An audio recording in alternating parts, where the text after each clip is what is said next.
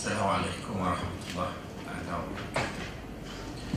إن الحمد لله نحمده ونستهديه ونستغفره ونعوذ بالله من شرور أنفسنا ومن سيئات أعمالنا. من يهده الله فلا مضل له ومن يضلله فلا هادي له. أشهد أن لا إله إلا الله أشهد أن محمدا عبده ورسوله. Tuan sahabat-sahabat yang dikasih sekalian Masih lagi dalam berbicara mengenai hak-hak kita dengan kawan kita. Dan saya sebut dalam kuliah yang lalu bahawa Dalam hubungan sesama manusia Apa yang Allah SWT minta dari kita ialah berusaha Kerana dia buat kita lemah Allah SWT minta kita berkongsi kerana dia buat kita ni kedekut. Allah Ta'ala minta kita menerima kepelbagaian lantaran kita hidup di dunia ini. Dan dalam kuliah yang lalu juga telah disebut ya bahawa setidak-tidaknya duit ataupun harta kita itu kita berilah kepada kawan kita berdasarkan sebab-sebab yang dinyatakan ya ada lapan sebab tersebut. Dan saya juga sebut dalam kuliah yang lepas bahawa membantu kawan kita itu ada dua jenis bantuan. Pertama kita beri pada kawan kita itu wang kita ataupun harta kita. Yang kedua kita beri pada mereka pertolongan. Jadi memberi wang kepada kawan itu dalam istilahnya dipanggil silah iaitu menghubungkan. Manakala memberi bantuan yang bukan berbentuk wang ataupun harta kepada kawan dipanggil makruf. Misalnya Allah Ta'ala berfirman qawlum makrufun kata-kata yang baik. Jadi apa-apa saja yang kita beri kepada kawan kita bukan bersifat wang ataupun harta namanya makruf apa yang diberi kepada kawan berbentuk harta dan wang dipanggil silah jadi okey. Dua perkara tersebut kita bincang yang pertama dulu itu bahawa silah itu ada dua jenis. Pertama kita beri kepada kawan kita sebelum dia minta. Yang kedua kita beri setelah dia minta. Dan untuk mengulas mengenai kita beri kepada kawan kita harta kita sebelum dia minta maka kita sebut hari itu ada apa yang dipanggil dengan bakhil apa yang dipanggil dengan boros. Dan kita sudah buat ukuran ya. Di antara bakhil dengan boros itu ada satu tahap pertengahan yang baik di mana kita tidak boros dengan kawan kita dan kita juga tidak bakhil. Jadi ukuran itu ialah kita namakan dia dengan sahih iaitu murah hati. Murah hati disebut hari itu dengan tiga ciri. Pertama, memberi apa yang diperlukan. Yang kedua, pada kadar yang diperlukan. Yang ketiga, pada masa yang diperlukan. Jadi kita memberi harta kita kepada kawan-kawan kita ataupun sahabat kita pada masa yang diperlukan, pada kadar yang diperlukan mengikut keperluan maka kita dipanggil sahri iaitu murah hati. Sebaliknya jika kita memberi pada kadar yang tidak diperlukan iaitu berlebihan pada masa yang tidak diperlukan maka kita dipanggil boros. Adapun tidak memberi keperluan kawan. Kawan perlu terdesak sangat kita masih tidak beri maka kita dipanggil bakhil. Dan sudah disebut hari itu di antara bakhil dengan boros bakhil lebih jelek, lebih keji berbanding dengan boros. Kenapa? Kerana bakhil itu ada empat keburukan. Pertama, orang bakhil itu dia akan bekerja demi untuk mengumpulkan harta tetapi bukan bekerja untuk memenuhi keperluan.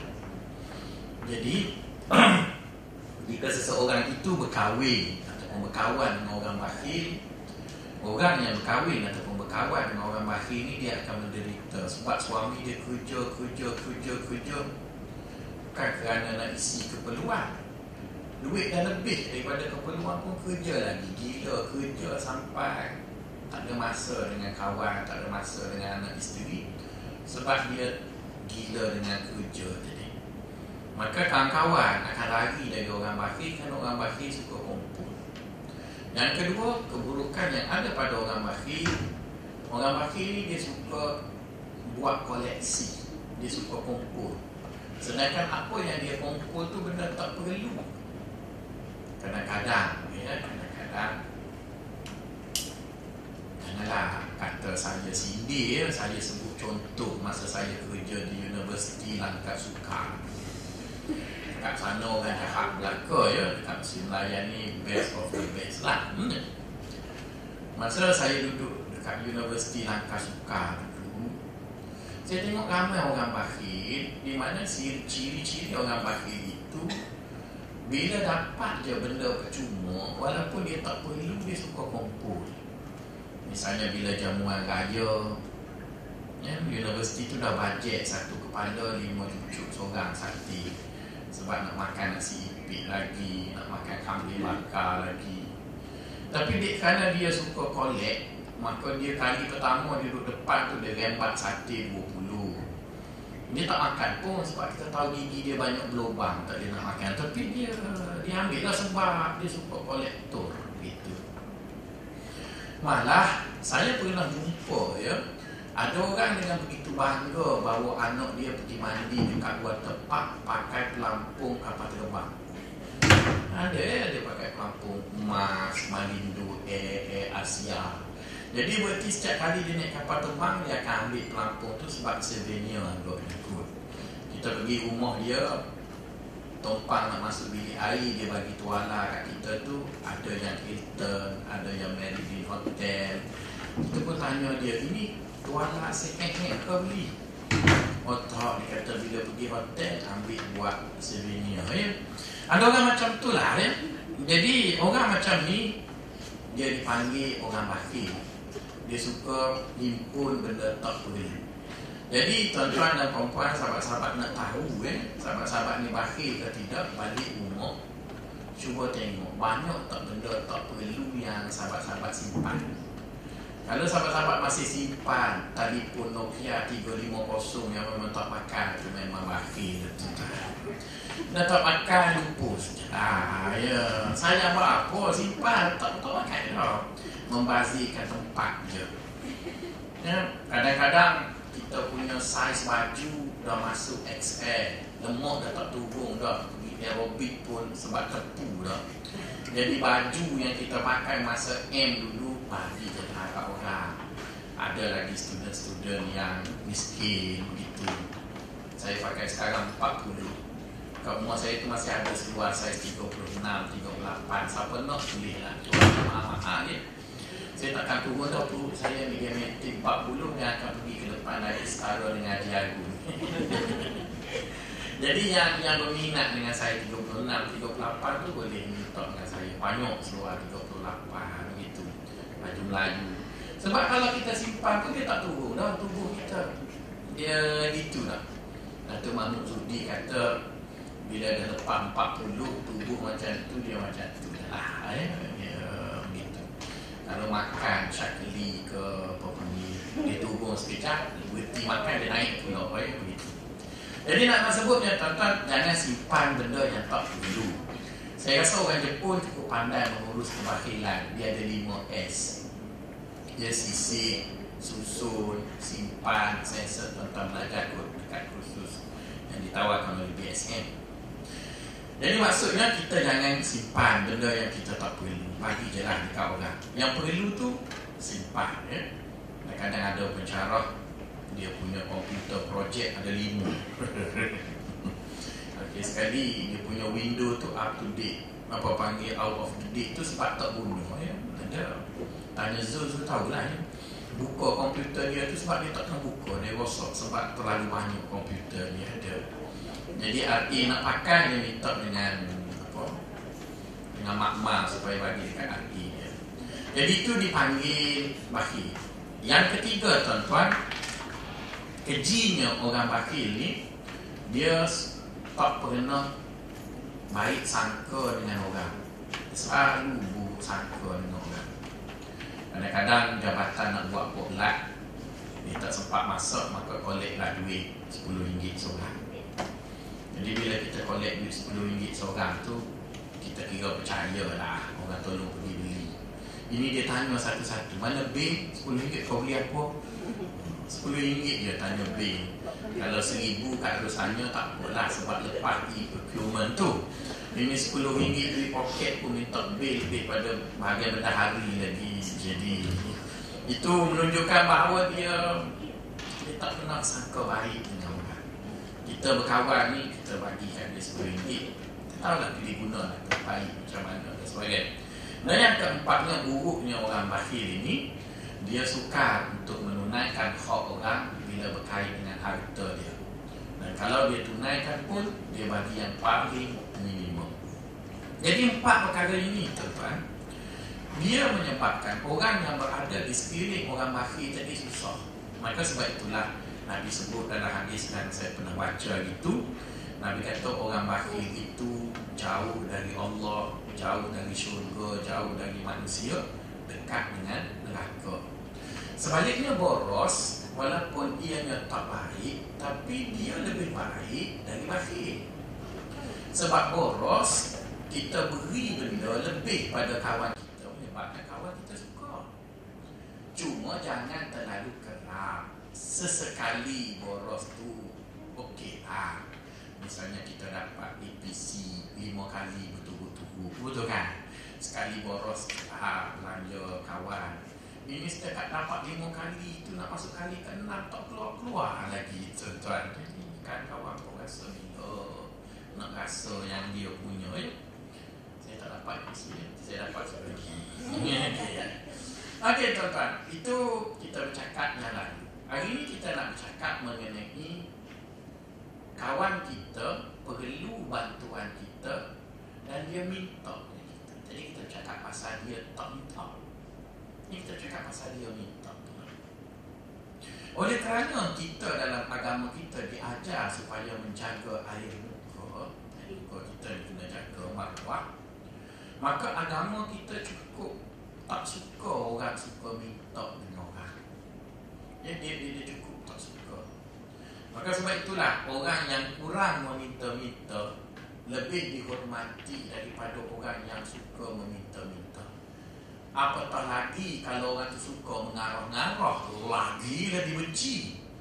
Dia ni duduk kat jabatan pergi jasa tinggi macam dia pula TPIT. Betul kan? Masuk buat ni, buat ni mana saya punya Gawai kat TPIT kata saya punya bos Puan Zailah kampung Betul kan?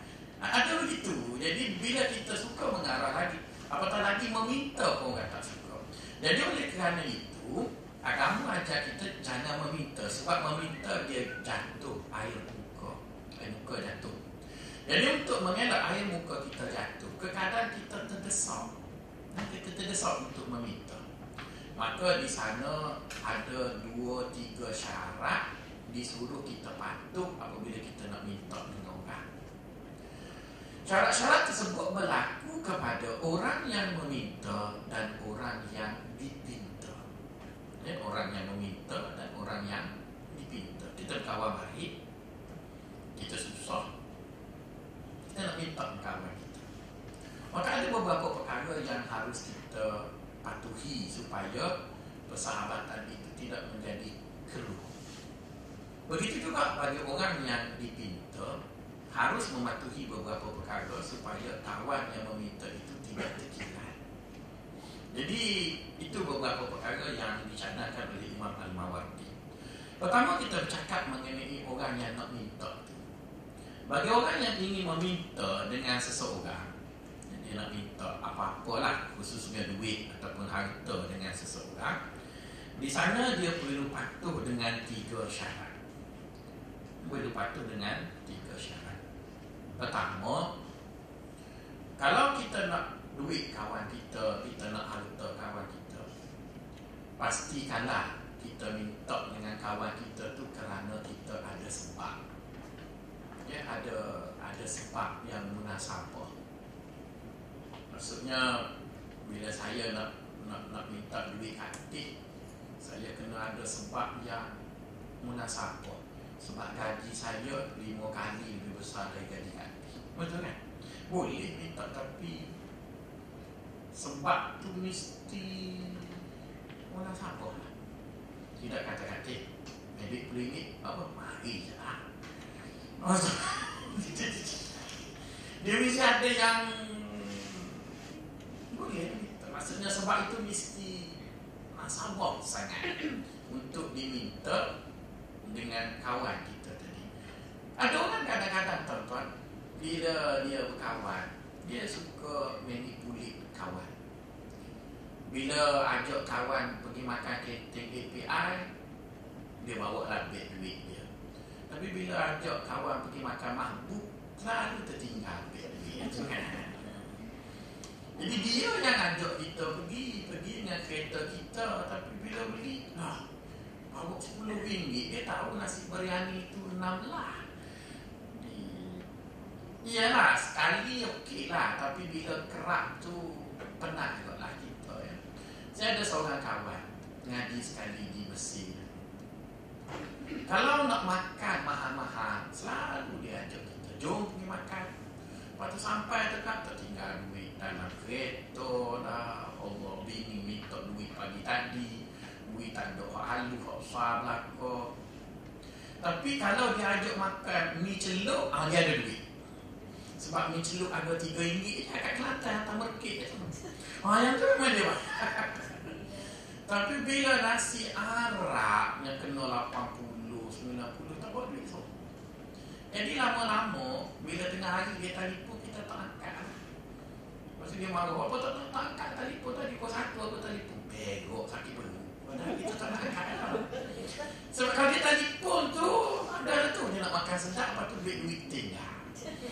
Kan? Jadi kita berkawan pun merasa tak seronok lah berkawan gitu. Jadi boleh minta dengan kawan kita asalkan kita rasa permintaan itu munasabah. Ya? Yang kedua, kita minta dengan kawan kita duit mereka tadi, kita berada dalam satu keadaan di mana kita dah tak boleh tangguh. Maksudnya masa itu juga kita kena guna duit. Anak nak masuk universiti hari ni last nak anu kan sebagainya. Inilah masa yang terdesak begitu. Itu sebab ataupun syarat adab yang kedua. Adab yang ketiga kita minta lah dengan kawan kita itu satu amount yang kita rasa dia boleh yang kita rasa dia boleh beri. Bukan kita rasa kita nak minta. Kita rasa kita boleh beri. Kawan kita tu grade 21 gaji dia tempat 2-3 kali naik. Lama kok Allah naji umur semalam nak naik lagi tapi tak naik lagi. Maka kita tahulah dia gaji campur allowance dalam 3 ribu kita tengok dia pakai Exora mesti 800 sebulan. Betul kan tolak loan tu lagi tolak ini kita tahu dia punya bersih adalah 500 ringgit janganlah kita minta dengan dia 5 ribu Memang dia kawan baik tapi bengong kok dia pun. Dia, dia ada 500, kita minta dengan dia 5000. Jadi menjadikan orang tadi dia memang kawan tapi dia telan air dia tu berasa pahit macam buah zaku. Tapi kalau kita minta kawan baik kita ialah Profesor B Lima ribu tu satu per empat dari gaji bulanan dia je. Dia pula pakai proton saga BLM je. Oh betul kan? Installment empat ratus je. Jadi tak apalah kalau minta banyak sikit pun. Jadi berarti bila nak minta dengan orang Minta lah munasabah dengan agak-agak rasa dia boleh bagi. Sebagai contoh ya Bila Nabi nak kahwinkan Sayyidina Ali Sayyidina Ali tu orang miskin. Lepas perang badar Dia dapat harta lah sikit. Itu dia ada dua ekor kuda Ada tiga bilah pedang Ada dua perisai Jadi Nabi cakap dekat Ali Kau dah ada dua motorbike ni kan? Kuda tu motorbike lah ya Ada dua tu. Nabi kata kau pergi jual Seekor kuda kau Kau pergi jual satu perisai Jual satu pedang Maksudnya dia masih ada satu ekor kuda Dua pedang, satu perisai Jadi pada masa tu Nabi bila nak suruh Haji pergi jual Nabi tak suruh pergi jual dekat pasaran biasa tak sejual dekat pasaran biasa sebab dia akan dapat sikit sebab second hand. Bukan second hand, third hand. Dia rapah dalam perang tu satu hal. Waktu daftar atas nama dia, dah jual pula. Maka kata Nabi dekat Ali, kau pergi jumpa Abdul Rahman bin Auf, kau minta dengan dia beli kuda kau ni lebih dari harga pasaran. Berarti Ali telah meminta sesuatu dari kawan dia. Kan dia, dia minta sesuatu dari kawan dia Dan dia telah meminta lebih dari Yang sepatutnya barang tu Tapi apa yang Nabi suruh Nabi suruh pergi dekat orang kaya Cuba bayangkan kalau Nabi suruh pergi dekat Bilal. Kan Bilal kan tak ada duit. Jadi Nabi kata Ali Kau bawa kuda ni Bawa ni kau pergi jual dekat Bilal. Minta Bilal mahal Bayar dua kali ganda harga pasaran. Tidak bengong Bilal. Nak tak buat perintah Nabi. Jadi baginda SAW seorang yang cerdik tadi Dia tahu Kalau nak minta sesuatu Mintalah dengan orang Yang kita rasa orang tu Boleh beri. Jangan kita pakai minta aja Kau ni tak bersahabat kerana Allah Tak ikut kau kuliah Ustaz Faisal Bapak panggil Jumaat tamu kedua. Memang tuan-tuan dia pun nak baik juga Tapi bila minta di luar dari kemampuan Dia pun tengok juga sebab duit ni dia tak ada itu itu je lah yang ada. Jadi oleh kerana itu bagi kita yang nak minta ada tiga perkara yang perlu dipatuhi pertama biarlah kita minta dengan kawan kita itu kerana sebab yang yang yang, yang khusus. Yang kedua kita sudah tidak ada masa lagi untuk menangguh. Di mana kita terdesak sangat masa itu. Dan yang ketiga mintalah daripada orang yang kita rasa dia boleh beri amount ataupun duit yang yang kita minta tadi. Itu mengenai apa panggil orang yang minta. Manakala orang yang memberi pula, dia harus mematuhi tiga perkara juga. Pertama sekali, apabila kawan dia menyatakan nak pinjam duit, Maka memadailah kawan dia tak disebut secara umum Tak perlulah Sebut nak bagi detail Kalau Dia kawan kita tak, Bila dia kawan kita dia sebut lebih kurang tu Kita pun tengok air muka dia Kita tahu dia Dia, dia perlu duit tu Namun begitu tuan-tuan Saya pernah sebut dekat tuan-tuan ya Bahawa Saya, saya pernah sebut kaedah al-jaza'u min jinsil amal pernah? Tak pernah? Oh, benar, saya tak ada lagi, tak perempuan Dan Oh, tak pernah sebut lagi? Di dalam agama kita ni ada satu kaedah nama dia al-jaza'u min jinsil amal Jaza' ni maksudnya balasan balasan adalah serupa dengan apa yang kita buat. Itu dalam agama kita gitu. Kaedah ini dipopularkan oleh Imam Ibn Qayyim Al-Jawzi. Saya nak bawa contoh ya untuk memperkukuhkan konsep ini. Misalnya ada sepotong ayat Quran sebut kata Allah waman kan fi hadhihi al-a'ma fahuwa fil akhirati kata Allah sesiapa yang hidup di dunia ini dia buat-buat buta. Kan? Buat buta. Maka di akhirat nanti Allah juga buat buta dekat dia. Tidak dipanggil balas buta. Mu buat buta aku pun Buat buta juga.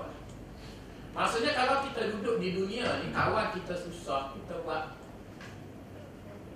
buat endok, dia buat bodoh, orang Jawa panggil gelendung. Buat lembu kenyang dia. Jadi kita kena ingat sampai masa kita susah, orang akan balas. Ya. Jadi kita tak tak tak kita tak payah bermalu-malu orang. Sebab orang akan balas macam kita buat. Kalau kita menyusahkan orang, maka orang pun menyusahkan. Karena kita bersalah dengan orang mengalahkan pun tu kuat. Itu dan Betul kan? Betul kan salah? Salah. Makanya kena ingat bila orang salam dengan dia pun sebab kita tak boleh nak marah orang sebab hmm, buat dulu. Buat dulu. Dalam hadis Nabi sebut man tatabba'a awrata akhi tatabba'a Allah awrata. Siapa yang suka buka aib orang, maka Allah buka lah aib dia. Serupa. Wa man satara aiba akhi satara Allah aiba.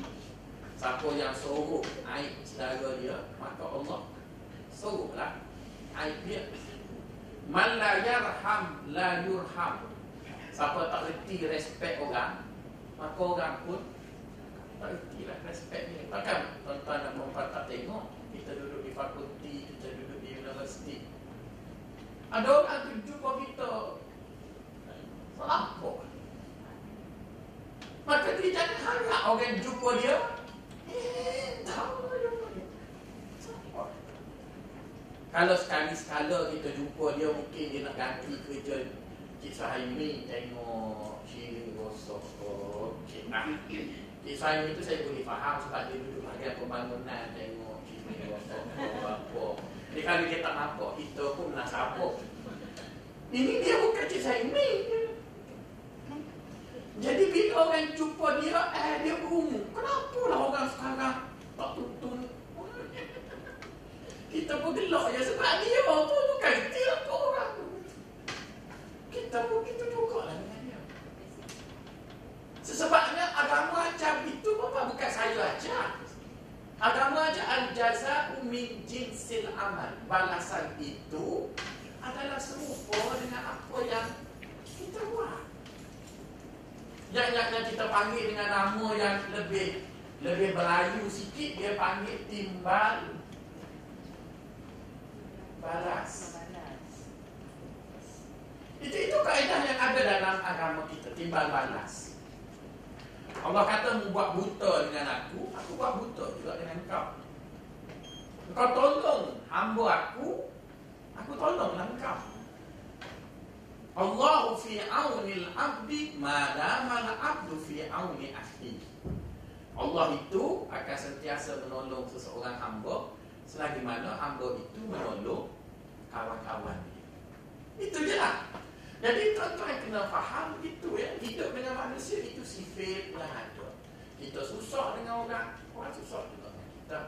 Kita senang dengan orang, orang senang dengan kita. Kita buat baik dengan orang, orang buat baik dengan kita. Kita buat jahat. Begitu. Okey, Bapak. Bila kita dah faham begitu, menterjemahkan konsep ini, maka sahabat-sahabat dalam hidup dengan manusia ada dua perkara sahabat kena buat. Satu dia panggil sebab satu dia panggil hello. Ya, satu sebab, satu hello. Okey, apa makna sebab? Sebab bermaksud peraturan-peraturan ataupun perkara-perkara yang perlu kita patuhi. Kita kena ikutlah peraturan ataupun perkara-perkara yang perlu kita patuhi. Yang kedua, kita panggil dia hello. Hello bukan tipu ya.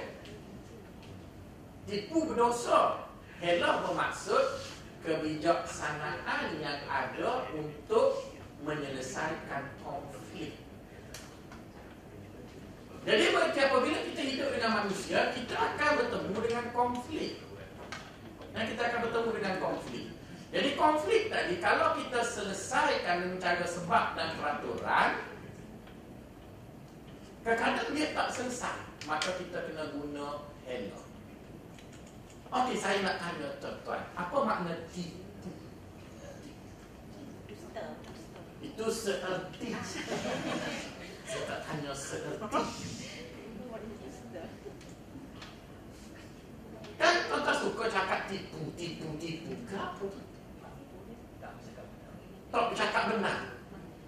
Seerti juga tu Tak bercakap benar. Okey, apa makna benar? Tak tipu.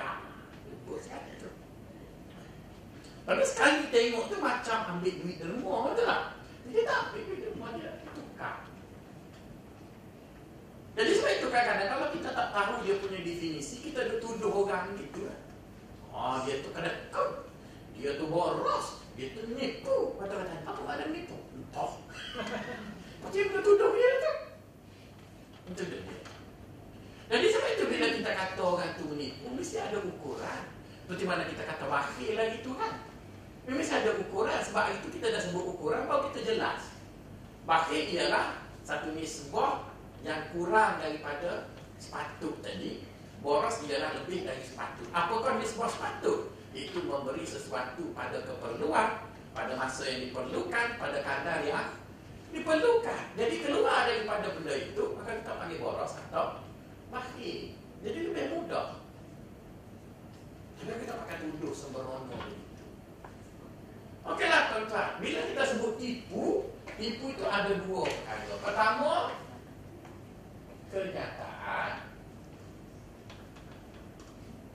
atau perbuatan yang tidak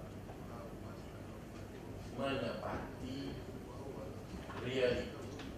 Yang kedua, tujuan memu baratkan ketiga ya. Ada tiga perkara itu barulah orang tadi dipanggil menipu dan berdosa. Menipu dan berdosa. Iaitu kita buat kenyataan ataupun kita buat perbuatan yang mana kenyataan atau perbuatan kita tidak menepati realiti yang sebenar tapi kalau sekadar itu, dia belum dosa lagi. Dia mesti niatnya nak memudaratkan orang. Tapi kalau kita buat kenyataan ataupun kita buat perbuatan yang tidak menepati realiti, tapi bukan tujuan memudaratkan, akan nipu. Kalau nipu kenapa? Omar pernah tengok seorang ibu tua yang miskin, anaknya menangis kelaparan, mak dia ambil air, rebu batu. Nah, tidak tipu eh? Tapi kenapa orang tak tangkap ibu tu? Eh, menipu lah. Bukan nak memudaratkan sebab dia tak ada benda dia nak makan. Jadi dia rebuh batu tu, anak dia bunyi batu menggelegak tu, lama masa tertidur. Kan? Dia bukan nak memudaratkan. Kadang-kadang kita nak keluar dari simpan dekat belakang gak protu tu. Mana kalau drapa perempuan di depan tu? Dia punya ekor tuan-tuan. Dalam gate ni lagi. Sebab dia drepa nak tunggu kereta tak ada. Oh dia nak pergi. Mana ada dalam jalan tiga belah. Tinggal satu. Ya. sekali ada budak tu Dia bengang sampai dia potong Dia pergi Makcik saya tolong tahan Dia tahan Tak kata Dia nak tunggu mungkin dia belajar dekat sekolah mandu tu Dia nak tunggu ada baru pergi Sekejap kan tubik kotor tu yang lain Maka kita mesti pakai hello Betul kan? Hello nya solong kepala sikit Eh Eh Lepas tu terima kasih Thanks Itu kan Marah ke tak marah kat kita pula orang perempuan. Kena kata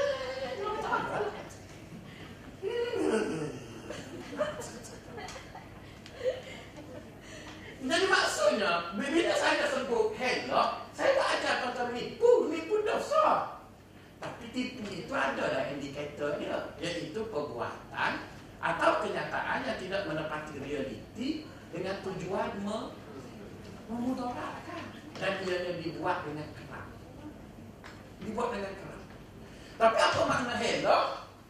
Helak ialah kita buat benda yang tidak tepat tidak menepati realiti tapi nak protect diri kita. Tuan-tuan tak pernah tengok ada seorang mak saleh muda tu kereta dia baru pergi kerja. Dia tak mahu orang rompok Dia buat penutup kereta Gambar kereta buru Betul kan? Betul lah Dosa kan? Tak ada dosa apa Kereta dia. Dia buat gambar tu kan Gambar tu Lepas tu dia lukis Gambar kereta buru Jadi orang tengok Orang tak curi lah Sebab kereta buru Padahal kereta baru Dia lihat Petang dia tarik Guru Stop lagi. Salah kan? Itu dia panggil Hello Tuan-tuan duduk kat Malaysia ni, polis Malaysia dia tak rompok. Kalau tuan-tuan pergi Pakistan, pergi India, tengok polis tu je lah, tengok rompok lah. Macam mana nak buat masa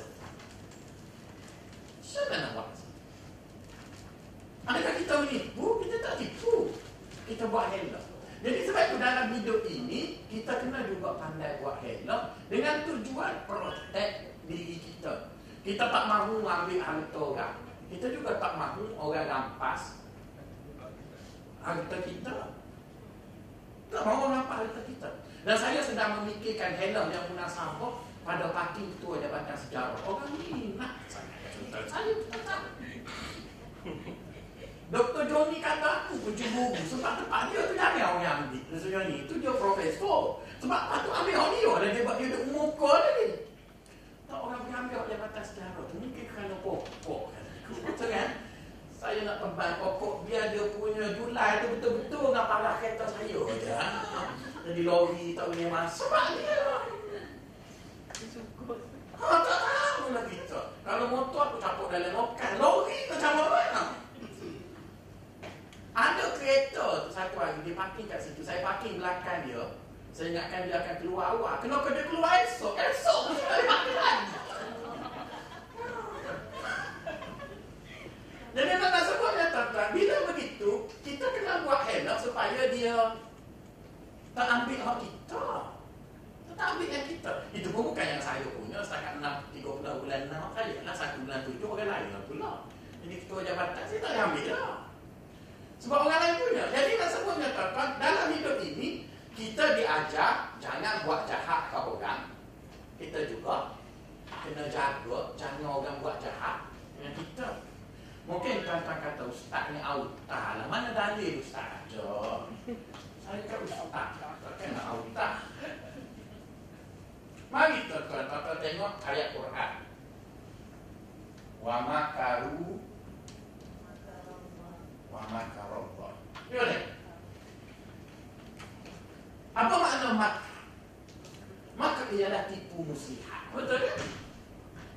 Maksudnya bila orang munafik, orang Yahudi mereka menipu buat muslihat tipu Allah dan Rasul, apa yang Allah dan Rasul balas? Tipu dia baliklah. Tapi tak boleh nak panggil Allah tu penipu sebab dia tak tipu kan? Tapi bila kalau hedah dengan aku, aku pun Buat hello juga dengan kau Maka sebab itu kita dengan Allah Tak boleh buat hello sebab Allah tak tipu kita Tapi ada orang buat hello Dia baru beli telefon Lenovo Dia bubur begitu Jadi bila tengah bayar tu nak tengok tak boleh, betul kan? Tapi orang call dia masa dia tengah kiam, masa dia nak rokok dia lagi jawab aku tengah rokok tak ni. Tak boleh aja tu. Itu tipu Allah mana boleh. Sebab Allah tak tipu kita. Allah tak tak kelentong kita. Kita kena buat betul ini dia. Tapi dengan si munafik. Dengan si putar alam. Kena buat sesuatu. Sebab tu orang duduk di kaunter. Macam dua tiga orang duduk di kaunter ijazat tinggi tu. Itu yang kena pusing kau harap tu. Sebab arak tu cukup pandai autan. Nanti kena kerusuh kita. Di kerusuh. Macam mana nak putar balik dia tu. Tapi bila arak datang tengok muka saya dia tak putar sebab kita pun sama putar dengan dia. Tak saya. Tak percaya lagi lah arak mana aku pusing juga. Sebab saya ngaji negara Arab. Kita tahu dia pusing macam mana. Dia sebut tu kita tahu dah dia nak pusing berapa darjah degree, berapa degree nak pusing tu nak pusing. Kita pusing 180 dia pun bengok. Itu yang dia pergi jazah tinggi tu jazah tinggi pun bengok. Betul kan? Guna kuasa veto bagi surat kat aku. Aku pusing lagi dia. Jadi kita bukan nak tipu orang, tapi kadang-kadang kita tahu autar dia tu. Bila kita tahu autar, mana bukti? Mana benda tu? Hehehe. Oh, Datuk dia kata dia jumpa Datuk. Datuk duduk luar negara, dia jumpa mana tu? Ha. Jadi bagi kita, kita kita kena ikut peraturan. Sebab bila tak ikut peraturan, NC kena kat kita. Dia lepas dah. Dia balik dah. Boleh jawatan besar. NC kita sengih. Datuk pun tak bagilah makan penuh. tak dapat APC. Betul kan? Sebab NC mana? Jadi nak nama sebutnya, iyalah. Kita tak mahu tipu orang. Tapi kita juga tak mahu orang tipu kita. Kali pertama orang tipu kita okey. Sebab kita manusia.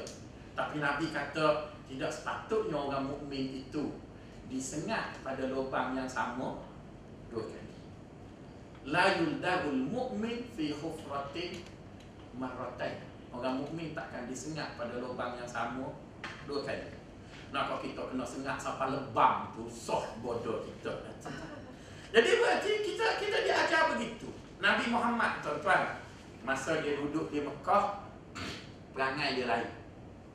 Bila dia pergi ke Madinah dia jumpa ramai si putar alam. Ada 500 orang munafik di Madinah. Dan dia tak bunuh pun munafik tu. Munafik tu jadi kawan dia. Macam mana dia mengeksploitasi 500 orang si putar alam itu untuk kepentingan Islam. Kita cerita lain kali lah. Itu ada dalam kelas sirah saya, saya sebut. Yang kedua, Nabi juga terpaksa bertemu dengan Yahudi. Yang kita tahu akal dia memang pandai pusing. Yang peliknya, Yahudi yang pandai menipu tu, tak boleh menipu Nabi. Tapi lepas Nabi wafat, dia tipu tipu, tipu kita. Macam-macam mana dia kena? Maka ada benda-benda yang yang gitu. Jadi sebab itu dia sebut sebab dan satu lagi dia sebut helm. Jadi bila kita sebut sebab, sebab bermaksud peraturan atau cara yang harus kita patuhi untuk sampai kepada satu matlamat. Yang kedua, hello, hello bermaksud kebijaksanaan. Kita guna untuk menjaga hak dan kepentingan kita. Jadi itu beberapa perkara yang harus ada pada kita dalam mengurus kita dengan kawan-kawan tadi. Jadi begitu juga lah. Kadang-kadang kawan kita tu dia putar alam. Tuan-tuan tak pernah kau jadi garantor bewak mampu?